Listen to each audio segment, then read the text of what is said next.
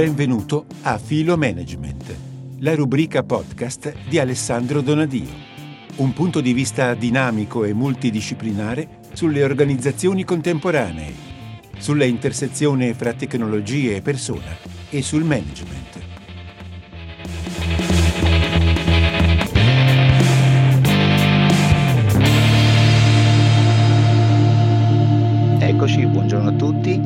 E buongiorno anche al nostro ospite che vado subito a presentare. Lui è Alessandro Donadio, professore universitario di management a eh, Tor Vergata e eh, founder di Logos Lab, che lui stesso ha definito un'agorà di riflessione e condivisione eh, per crescere la propria consapevolezza umana e professionale, e autore di diversi libri di successo di management editi da Franco Angeli, tra cui ricordo eh, HR Revolution e Smarting App, e l'ultimo che è Learning Organization, ve lo faccio anche vedere perché è davvero molto molto interessante, io dico anche utile, un vero e proprio manuale, e, ehm, ed è in qualche modo lo spunto su cui poi noi oggi faremo la nostra, la nostra riflessione.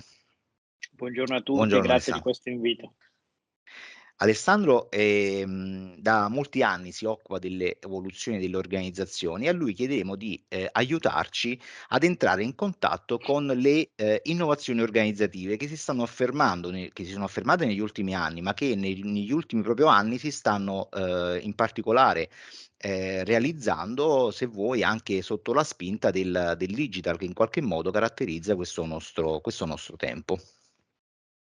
Bene, allora, eh, Alessandro, ti chiederei, prima di eh, entrare diciamo, nel dettaglio e di eh, chiederti in particolare di che cosa sono queste learning organization di cui appunto tu hai, tu hai scritto, ti vorrei eh, chiedere, eh, aiuta, chiedere di aiutarci a capire se il tempo che stiamo vivendo eh, rappresenta o può rappresentare un'opportunità grazie alla quale eh, possono, anzi forse devono nascere le innovazioni organizzative nelle nostre aziende. Certo, grazie mille. Allora, eh, assolutamente è così. Noi osserviamo in questo, momento, in questo momento storico una particolare integrazione fra due, potremmo dire, due grandi direttrici che hanno attraversato tutto il Novecento. No? Una è quella della tecnica, che oggi è, trova la sua grande espressione, diciamo così, nel digitale, ma prima è stata la robotica della produzione, prima è stata la meccanizzazione dell'inizio del secolo scorso. Quindi è un grande percorso quello che ci ha portato al digitale ed una, diciamo, una grande direttrice storica importantissima. La seconda è quella che riguarda il soggetto. Il soggetto si è sempre di più emancipato, diciamo dalla prima rivoluzione industriale che era intesa come una mera risorsa è diventato poi un soggetto collettivo ed oggi è un individuo consapevole, cittadino, aperto, con accesso alle informazioni, eh, proprio per effetto anche del digitale e del web, diciamo che questi due mondi stanno andando a grandissima integrazione dentro le organizzazioni, eh, consentendoci di immaginare organizzazioni estremamente connesse, con una grande disponibilità di dati, ma anche con un soggetto estremamente autoconsapevole, molto responsabile, capace di vedere al di là del proprio task quindi anche di immaginare come può dare il massimo valore possibile. Quindi io credo che questa più che mai sia la stagione in cui possiamo davvero rivedere le forme, i luoghi e i tempi del lavoro, non c'è dubbio. Guarda, è molto interessante quello che dici e mi consente anche di agganciarmi a un'altra domanda che ti volevo fare che nasce leggendo appunto il tuo, il tuo testo, no? Eh, uno dei concetti che è più cresciuto in questi ultimi anni, che si è fatto spazio eh, nel, nei nostri ragionamenti di persone che si occupano di organizzazioni, è il concetto di antifragilità. Tu ne parli come tratto distintivo delle learning organization. Ecco, ehm, che cosa vuol dire essere antifragili? Tu addirittura dici nel tuo libro essere antifragili consente alle organizzazioni di adattarsi al futuro. E quindi qual è la leva dell'antifragilità nelle, nelle organizzazioni? Sì, l'antifragilità in questo contesto, io sapete un termine, diciamo così, che ormai assume una, una, una trasversalità amplissima da quando Nicolas Nassim Taleb ce lo ha in qualche modo insegnato col, col suo libro propriamente antifragile. Eh, la considerazione di base qual è? Che l'essere umano è sostanzialmente fragile, è uno, de, uno, de, uno degli esseri, diciamo così, viventi più fragili, non è, non è, specializzato, non ha un pelo lungo per resistere, diciamo così, alle basse temperature, non corre veloce come gli altri predatori, non, non ha, non ha faci, fauci, eh, diciamo così, e zanne. Quindi che cosa sa fare? Come, come, pot- come è potuto arrivare fin qui un, essere del genere? Ci è arrivato perché impara, il suo anti rispetto alla fragilità e la sua capacità di imparare. Noi nasciamo che eh, siamo veramente glabri e senza niente, qua, eh, diciamo così, eh, sapendo fare praticamente nulla, mentre gli altri animali nascono con competenze istintive molto forti. Ma perché? Perché noi siamo veramente in grado di imparare tutto quello che la cultura che abbiamo intorno ci può insegnare, ma anche di più, addirittura trasformarla. Ora, se questo noi lo portiamo sulla dimensione organizzativa, e anche le organizzazioni possono essere fragili perché più si specializzano e più si costruiscono in modo eh, diciamo così, fallacciamente solido, prima o poi troveranno l'elemento esterno che, le, che, che, può causare dei danni. Pensiamo banalmente al Covid di questi tre anni. Se noi non avessimo avuto la capacità umana di adattarsi, uno, e la tecnologia che l'umano peraltro aveva già progettato e messo nel sistema, noi saremmo completamente caduti. Quindi la nostra antifragilità anche in questo caso è stata la capacità proprio di inventare e anche una capacità di prendere dominio, eh, diciamo così, in modo molto agile e flessibile di quello che sta avvenendo, proprio perché siamo fruibili, perché siamo plastici da questo punto di vista. Quindi per le organizzazioni questo è il grande vantaggio. Eh, di nuovo, eh, come dicevamo nella prima domanda, è ciò che l'uomo sa inventare, l'essere umano sa inventare anche dal punto di vista del digitale e poi questa sua capacità costante di sapersi adattare. Ok, quindi diciamo tu dici di, di apprendere, l'apprendimento diventa la leva dell'antifragilità. Benissimo, sì. quindi da questo punto di vista no, tu, tu, l'apprendimento in qualche modo lo leghi alle organizzazioni perché addirittura, addirittura parli di, eh, ma prima di te ancora Peter Senge, di organizzazioni che apprendono, quindi learning organization. Che caratteristiche hanno queste organizzazioni e in che modo un'organizzazione può supportare l'apprendimento? Allora, ci sono, e qui le prendo naturale dal maestro, insomma, la Senja, che decisamente aveva già, aggiungendogli un pezzo che lui non poteva immaginare, che è quello della, diciamo, dell'integrazione, se vogliamo, digitale, però eh, la prima cosa che lui diceva è che l'organizzazione deve, deve vedersi come un sistema, deve avere, deve avere, una visione estremamente sistemica di quello che fa, non, non può continuare a pensarsi come se ogni area, ogni riparto fosse a sé. Un effetto, un'azione generata in un ambito genera un effetto sull'intero ambito. Questo sembra una questione prettamente filosofica, ma non è così. In realtà, quando ci si riporta verso l'alto, si rende, ci si rende molto conto anche, no? soprattutto gli executive, di come spostare risorse da una parte vuol dire negarle da un'altra. Quindi certo. va un po' insegnato un po' a tutti che effettivamente l'organizzazione è un sistema integrato. Eh, poi c'è sicuramente quello che va guadagnata è un certo grado di libertà della persona, perché la persona può diventare antifragile nella misura in cui si può muovere dentro lo spazio che gli mettiamo a disposizione. Quindi dargli le risorse, il contesto intorno, dargli gli obiettivi, no? obiettivi anche sfidanti, e poi lasciare che la persona si muova per trovare le, le sue forme di adattamento. Poi lasciare libera la persona vuol dire lasciarla libera anche di creare relazioni, il che vuol dire di nuovo costruire questa organizzazione integrata. Però in qualche modo, diciamo, e poi appunto la connessione che oggi ci consente, ci consente il digitale è quello che Senge non poteva immaginare quando lui diceva certo quanto è complesso fare parlare una rete vendite con chi fa lo sviluppo del prodotto, no? perché sono lontane, perché hanno tanti gradi di separazione, sia verticali che orizzontali. Oggi arriviamo con una chat oppure con uno strumento come quello che ci sta consentendo questa intervista, mettiamo in condivisione file, eh, file audio, file eh, su, su, su, diciamo in qualche modo in cloud, quindi tutto si, si accorcia, le distanze in qualche modo si accorciano. Quindi questi sono un po' gli elementi, secondo me, pratici, tecnici della, della learning organization. Eh, molto, interessante quello che dice, secondo me anche molto attuale nel momento appunto in cui stiamo, stiamo vivendo. Eh, mi sembra eh, evidente che, eh, mi sembra chiaro che da quello che tu dici eh, emergano eh, due fattori, diciamo, abilitanti affinché questi modelli organizzativi in qualche modo si affermino sempre di più. No? Da un lato ci sono le persone, quelli che nel tuo libro chiami learner o knowledge prosumer, no? che insieme insieme sono produttori e consumatori dei contenuti di, eh, di, di, di, quello che producono e di quello che leggono e, e mh, si nutrono. E, e, la dimensione digitale, l'altro fattore abilitante, no? nella quale siamo immersi.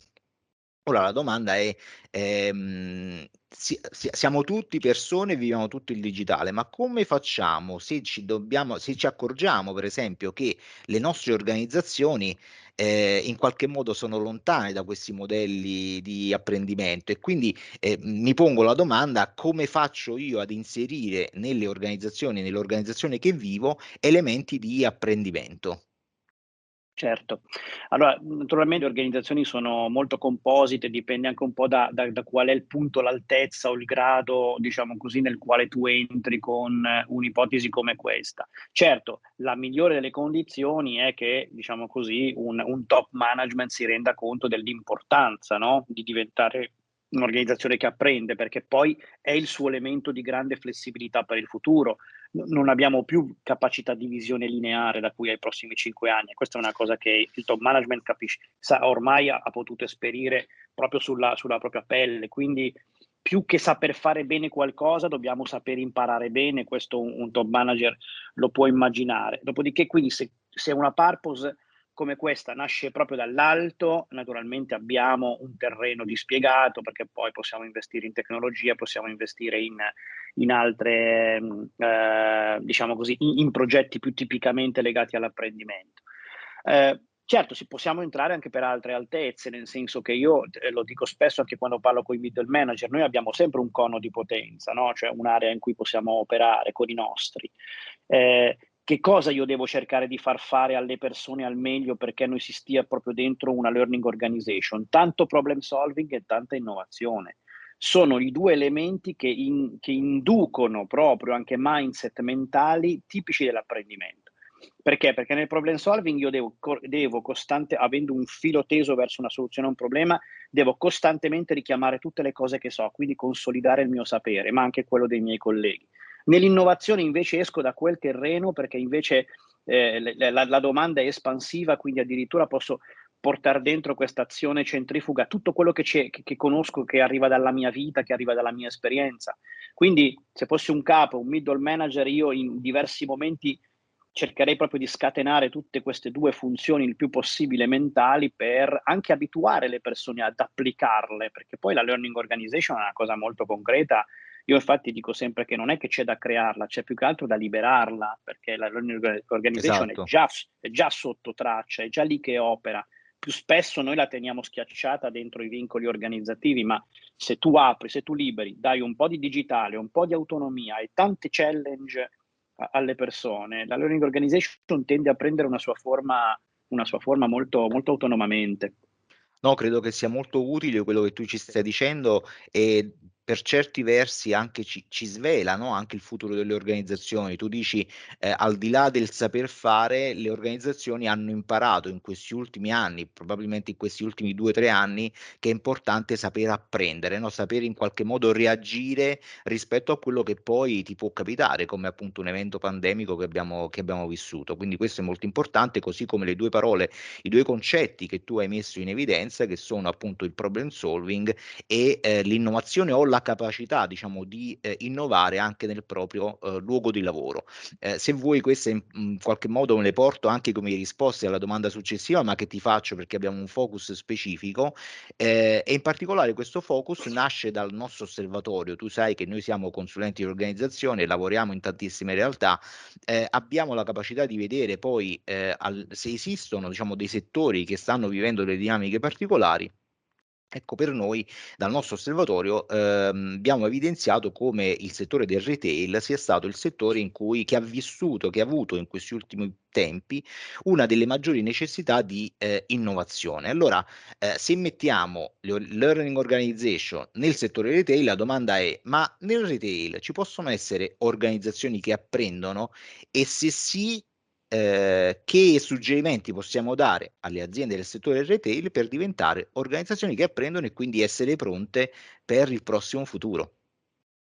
Beh, il retail è uno dei settori più, più strategici intanto in qualche, eh, di questo paese di sicuro perché ne siamo uno degli avamposti più, più importanti al mondo. No?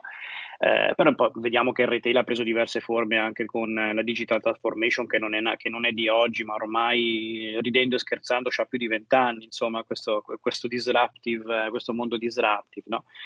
Del retail io rilevo due cose. La prima è che noi abbiamo operatori che sono in costante contatto col cliente. Uno degli elementi chiave è che l'operatore guarda negli occhi il cliente, che percepisce sua, il suo cambio di needs, che percepisce il, la, sua, la, sua, esigenza, che è il primo che raccoglie sostanzialmente, diciamo così, eh, in qualche modo appunto la, la, richiesta del cliente. Questo operatore non può non essere formato ad essere un learner, un learner, un prosumer, per mm. due ragioni. La prima perché naturalmente deve saper rispondere sempre ad un cliente che gli fa domande crescenti, deve essere in grado di rispondere velocemente, quindi non è tanto quello che il, l'operatore di retail sa in quel momento, ma la sua capacità di trovare l'informazione ovunque è nell'organizzazione, perché da, qual- da qualche parte quell'informazione, quella risposta per il cliente c'è, solo che lui non sa dove trovarla, no? ed è molto esposto. Quindi serve molta tecnologia in questo senso, ma anche capire chi sono i portatori di quei knowledge cui, a cui la persona può fare riferimento. L'altro elemento invece un po' più interno che io vedo e che trasforma un settore come il retailing in un settore a base learning è, sono i data analytics, evidentemente. Data analytics che non sono più solo degli strumenti di intelligence utilizzati al centro per aggregazioni solo, diciamo così, no? grandi aggregazioni di clienti e di cluster, ma sono informazioni che possono arrivare anche in questo caso all'operatore, all'operatore di front office. Più è consapevole del tipo di cliente che gli arriverà, del tipo di, di esigenze che ha, dei trend che i prodotti stanno in qualche modo eh, stanno in qualche modo attraversando e più sarà in grado di rispondere a quella domanda e quindi di tenere forte la relazione con quel, con quel cliente. Io sono piuttosto convinto che questi siano i due grandi elementi che possono davvero innovare un settore senza il quale io non so, non, non, non so dove saremo. No, no. Insomma, questo Guarda, detto, eh. Ass- assolutamente sì, assolutamente sì, è sicuramente diciamo, un settore eh, f- fondamentale per l'economia italiana.